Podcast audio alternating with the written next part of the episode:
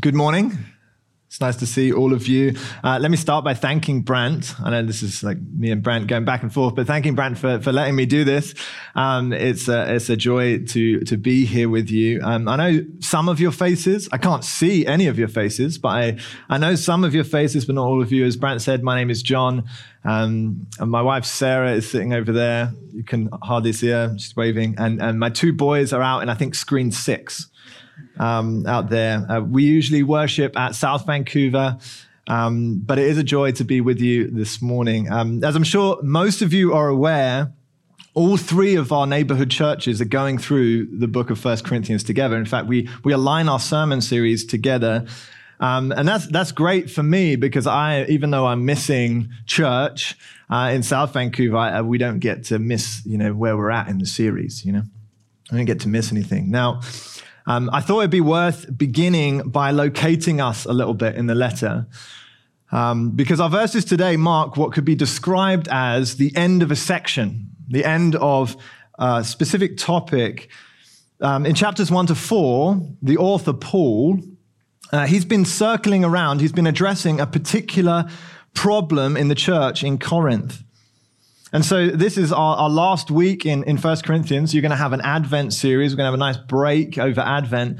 And then you're going to be going back in the new year into a, a new topic that Paul is going to be addressing. So in the new year, you're going to be talking about sexual immorality. So happy new year.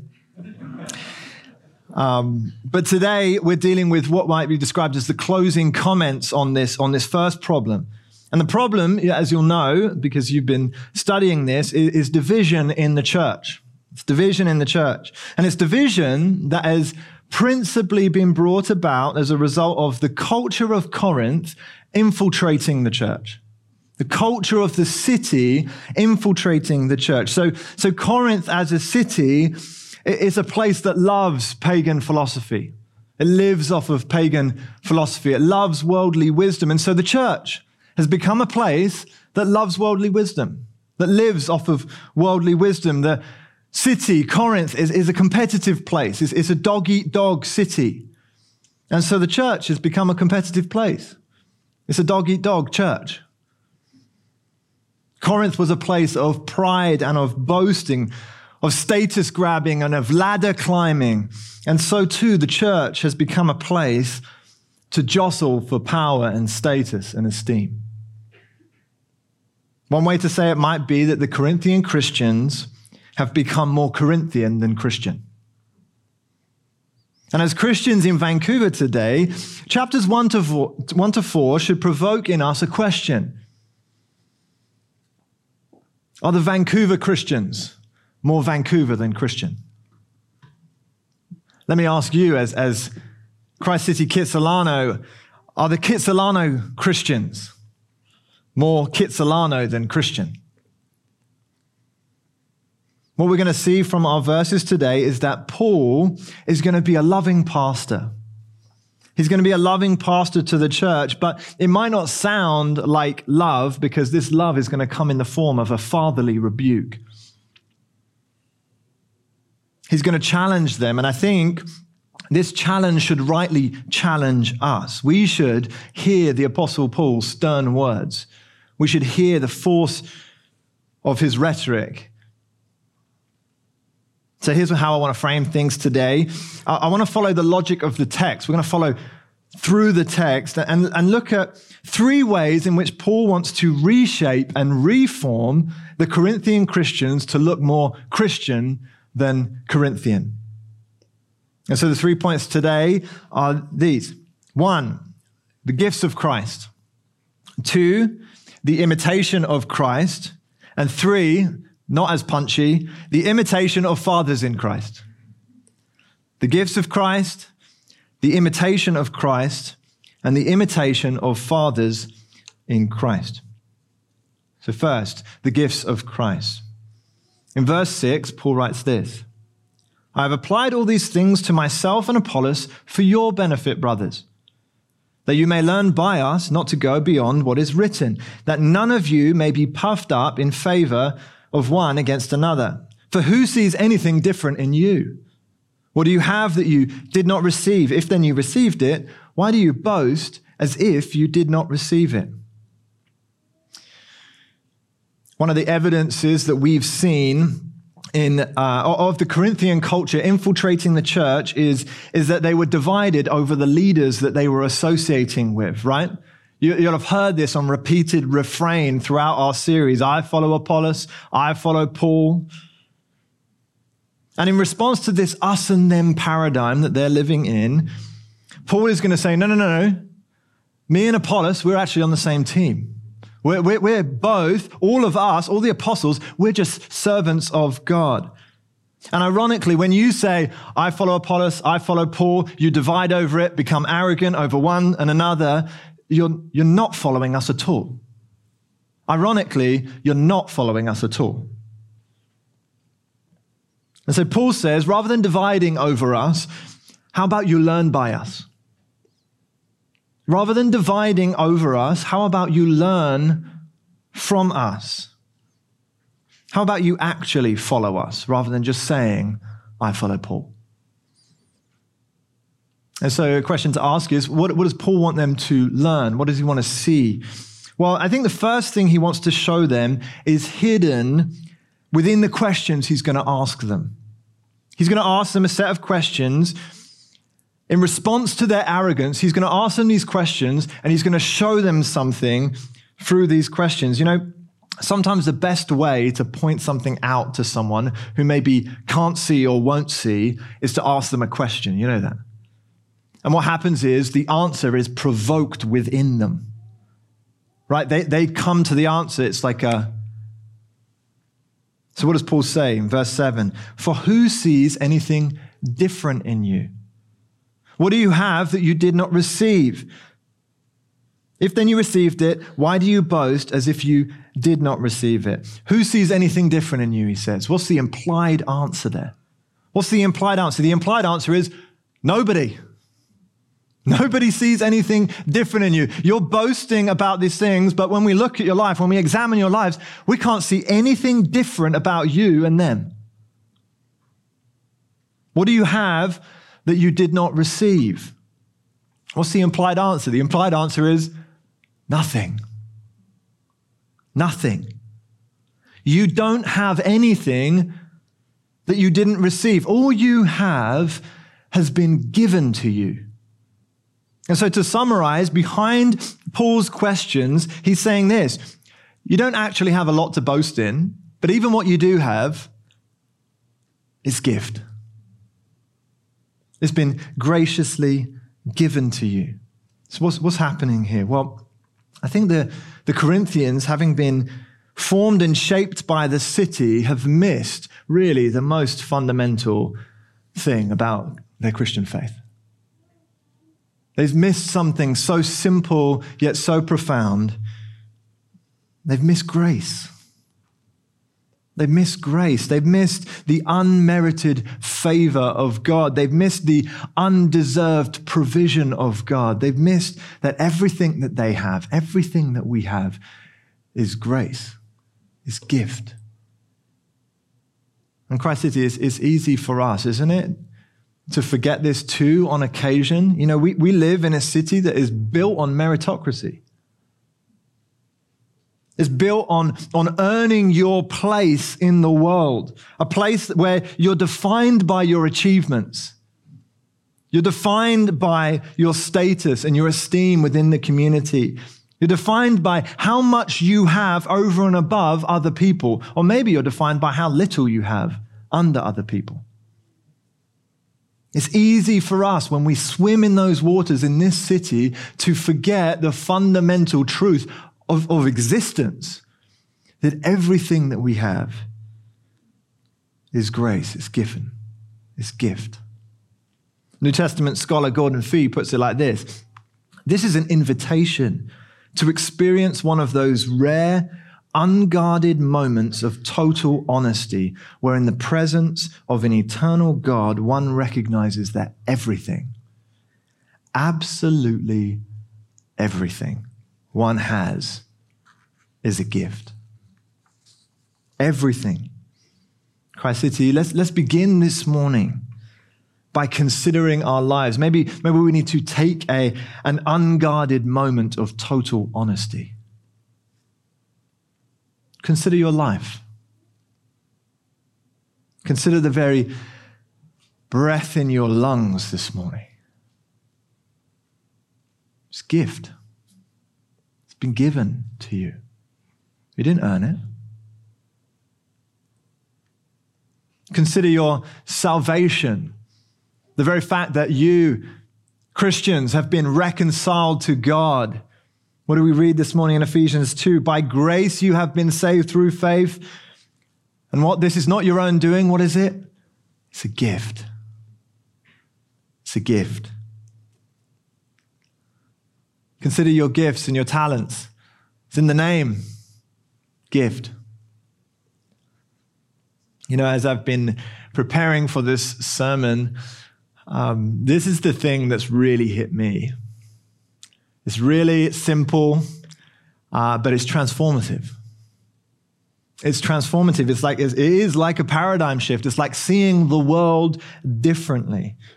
Everything changes when you realize that everything has been given. Your whole life changes when you realize the grace of God on your life. And Paul knows that, that it is impossible for pride to grow in the soil of grace. He's challenging their pride with this fundamental truth of grace, of gift. It's impossible for pride to grow in the soil of grace. And maybe, maybe if, you, if you sense any arrogance in yourself, moments when you, when you think, I, I, I'm better than other people. Or maybe it's just me, whoever thinks that. Maybe you've forgotten grace. Maybe you've forgotten that all that you have has been given freely, graciously, not because you deserve it.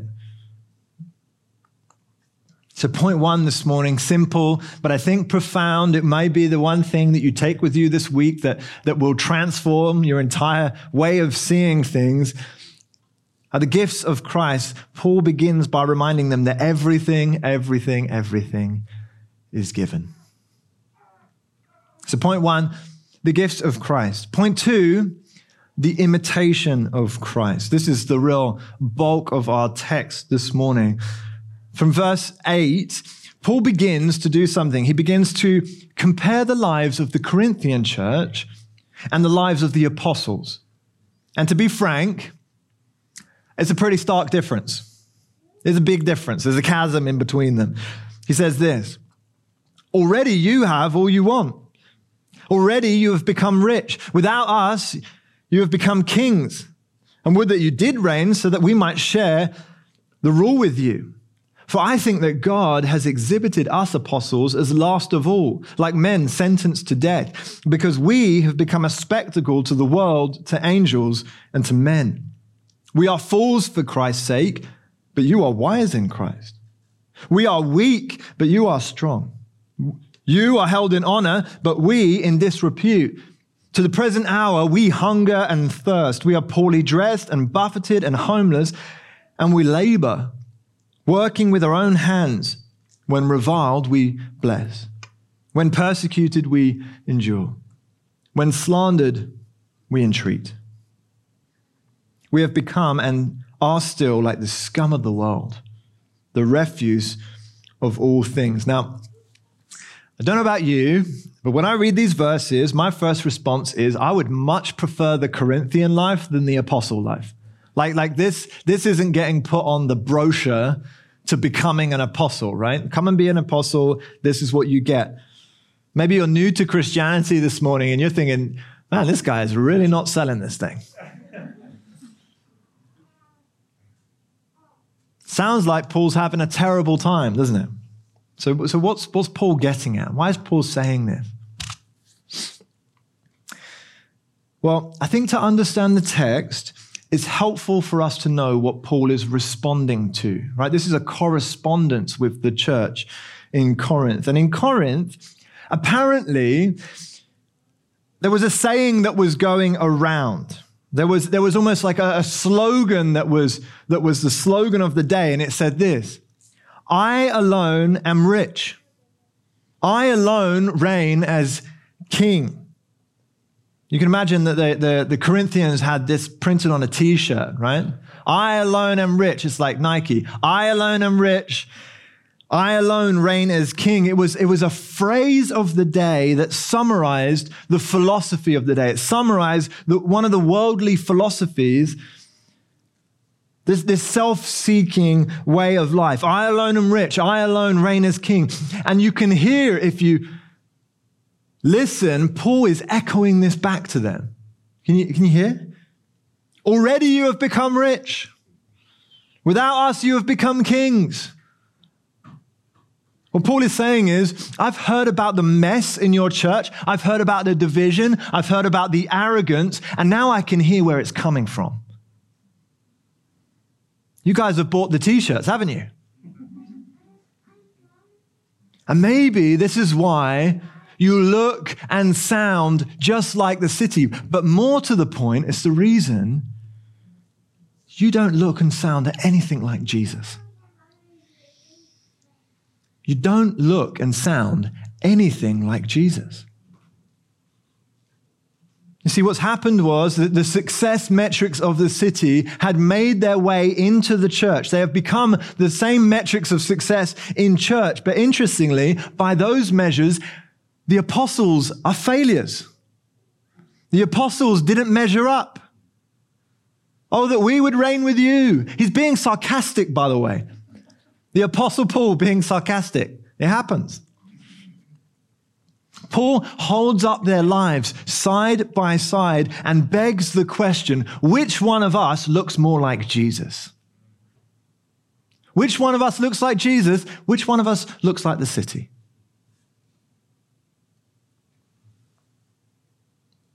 This is a challenge for us this morning. if we were to have our lives held up, written down, would we would they look like the one we claim to follow? Christ City, do you look like Jesus?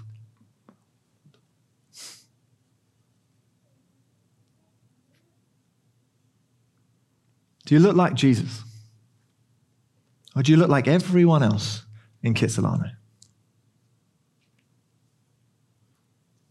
Now, maybe a practical question at this point is, is to ask, okay, John, uh, we're supposed to look like Jesus. Uh, what do you mean by that? We're supposed to look like Paul looks like Jesus? You want, you want us to be, be homeless and hungry? You want us to be poor and, God forbid, poorly dressed? What are you asking of me this morning, John? Well, let me show you two ways from the text that I think Paul imitates Christ. Two ways from the text that I think Paul imitates Christ. The first is Paul imitates Christ by willingly sharing in his suffering. By willingly sharing in his suffering. You see, Paul knew that if Jesus experienced mocking and, and abuse, then as a follower of Jesus, he could expect mocking and abuse, surely. As a disciple of Jesus, he could expect the same. He knew that if, if Jesus was dishonored, he knew that as a follower of Jesus, he too would experience dishonor.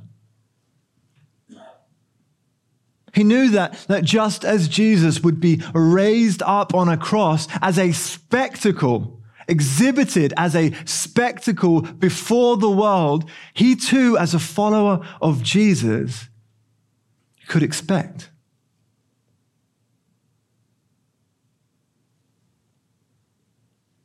You know, there's a reason Jesus tells us to count the cost. There's a reason he tells us to count the cost before we follow him because when we align ourselves with Christ, we are willingly embracing, uh, sharing in his suffering. Now, now, I know, I know that there's degrees to this. There's, there's degrees to which we share in his suffering, but, but it is an expectation of the Christian life that we will share to some degree in his suffering. If he was dishonored, expect that there will be times when you're dishonored in Jesus' name. If he was mocked, expect that there will be times that you will be mocked in Jesus' name. You know, every year, Christ City supports a company called Crisis Pregnancy Center. Um, it provides support for women who are struggling through unplanned uh, pregnancies. And um, I drive past their, their um, storefront, their, their shop, the location of their offices, and it is graffitied over repeatedly. You know, in, in 2022, when you get into the sexual immorality stuff, Brant is going to come and preach faithful, biblical sexual ethic. And you know what? He's going to be hated for it. He's going to be hated for it. You know that if, when you, when you preach stuff like that faithfully, that if, if, if your colleagues at work ever caught wind of what was being shared? When we align with Christ, there's going to be a sharing in his suffering. The second way Paul imitates Jesus is that when he suffers, he imitates Jesus in how he suffers. Look at this from verse 12. When reviled, we bless. When, persecu- when persecuted, we endure. When slandered, we entreat. Now, these words of Paul, they almost mirror Peter's words when speaking of the suffering of Jesus. Peter says, when he was reviled, he did not revile in return. When he suffered, he did not threaten, but continued entrusting himself to him who judges justly. You see, it's not just that we face trials as Christians in aligning ourselves with Jesus, it's not, that, not just that we face trials, it's that we face trials differently as Christians. We face suffering differently. We face persecution differently. When reviled, we bless. When persecuted, we endure. Because Jesus, when he was reviled, he did not revile in return. It's not just that we face trials as Christians, it's that we face trials differently as Christians. And let me encourage you when you're ostracized at work for something that you believe and you respond with grace and patience, you're imitating Christ. When you hold your tongue, when you could say something, but you hold your tongue for the sake of, of peace and entrust yourself to the one who judges justly, you're imitating Christ. Christ City Paul wants to show us that following Jesus means following Jesus. Following Jesus means following Jesus. Now, at this point, I, I, want to pause and just be clear about something. Because it's important that I say that there's a reason why point one comes before point two. There's a reason why the gifts of Christ come before the imitation of Christ.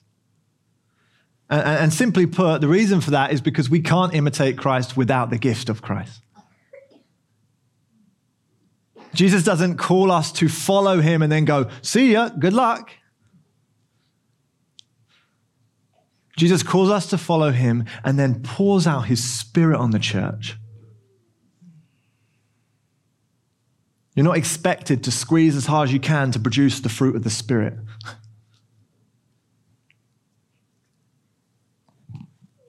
So the order is this the gifts of Christ, the, the, the, gracious gifts of Christ, and then the imitation of Christ. So, point one, the gifts of Christ. Point two, the imitation of Christ. Point three, the imitation of fathers in Christ. As I said, not as punchy, bit disappointed with it. This point might sound strange and, and out of place, but, but look with me at verse 14 and, and I'll try and explain.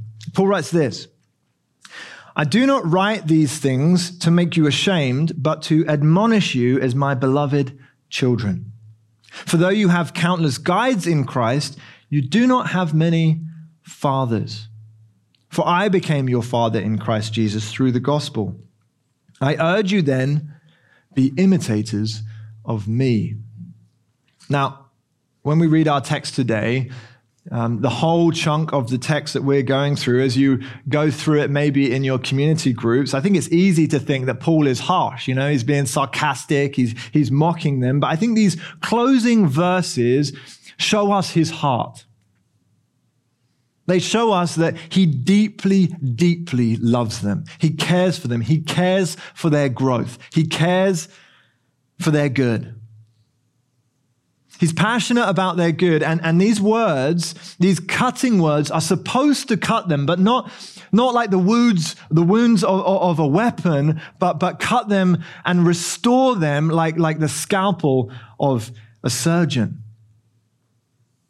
Now, there's a lot we can say about these final uh, verses.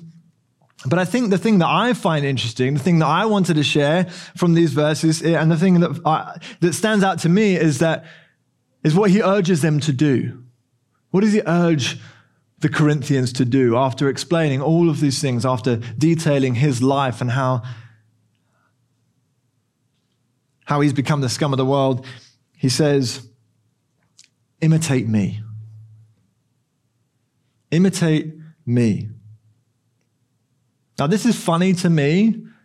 It's funny to me because, because my British sensibilities finds that arrogant right? That he's having a go at them for their arrogance, and then he goes, imitate me. And I, am like, oh, Paul, I would never do that. Imitate me. Now, maybe we could say that, that this is the Apostle Paul, and let's face it, he's kind of a big deal in the old Christian circles. Fair play, he's a pretty good guy. Maybe Paul can be so bold as to say, imitate me, but, but we, we would not dare say that. Why? Well, because, you know, the arrogance thing. So Paul can say it, but it would be unbecoming of us to say it. No, no, no. I don't think so. I don't think so. I, I think Paul here is modeling something appropriate for Christian discipleship and the way in which the church is supposed to operate. I think Paul here is modeling something appropriate for Christian discipleship and the way in which the church is supposed to operate. You see, if you follow the logic of this text, Paul has held up his life and shown just how much his life looks like Jesus. And now he says, just as I am imitating Jesus, you should imitate me. In fact, later on in chapter 11, he's going to say this explicitly. He's going to say the very same words, imitate me, but then he's going to say, as I imitate Christ. Imitate me as I imitate Christ. And I think this illustrates something for us. I think it illustrates the fact that, that while our faith is passed along from generation to generation through the teaching that is derived from the scriptures, right? Our faith is passed on through the scriptures.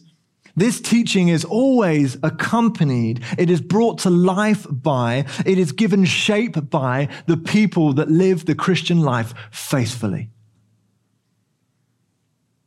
You know, there's a reason why Paul says to Timothy in 1 Timothy, watch your life and doctrine.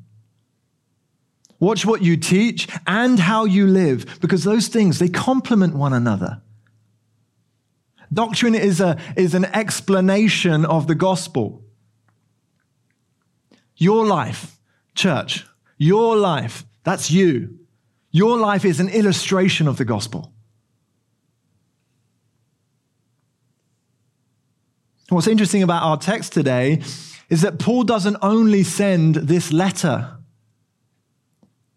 Right, there's a letter correspondence, but he doesn't only send this letter, but he sends Timothy, who is his beloved and faithful child in the Lord. Why does he send him? To remind them of his ways in Christ. He sends an embodiment of his teaching.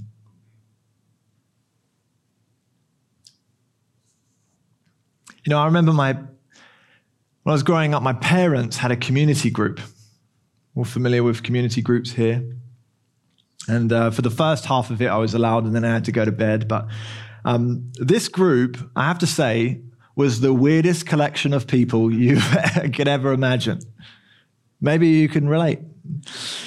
It was it was a strange group. There was a guy in this group called Mike who he had brain surgery and they they chopped out a big part of his brain and uh, he would let us kids put our hands in the hole in his head. yeah. This guy Mike was crazy. He as a prank he would take out his teeth during prayer and put it in other people's tea. it was we loved Mike. Other people not so much, you know? You know what I thought about this group? Why in the world do my parents hang out with these people? Why in the world? I mean, my parents are a little bit quirky, but they don't Mike quirky, you know? Every week, we had a house full of people that needed extra patience and extra grace. But you know, I'd, I'd watch my parents.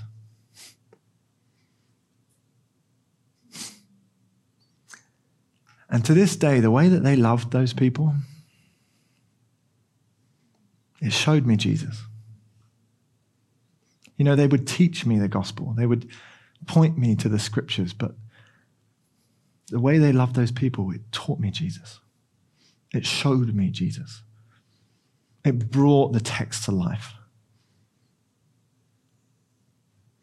I was talking to Sarah this week, and she reminded me of a wedding that we went to uh, back in London. And it was this stunning wedding, like no expense spared wedding. And it's because uh, the, the bride at the wedding was, was aristocracy.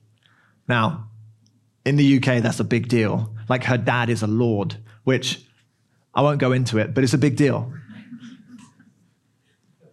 And what it meant was there was uh, they, they, got married in, in a really famous church in the, in the middle of, of London, and uh, they actually had a famous preacher come and do their do their. They didn't ask me. they had a famous preacher come and do the the, the wedding, and and um, and they had their reception in this really swanky um, London restaurant. The, the takeaway that, that we had from that wedding, though, was not all of that. It was, it was the people that they invited. You see, this couple, they had spent their lives working with the marginalized.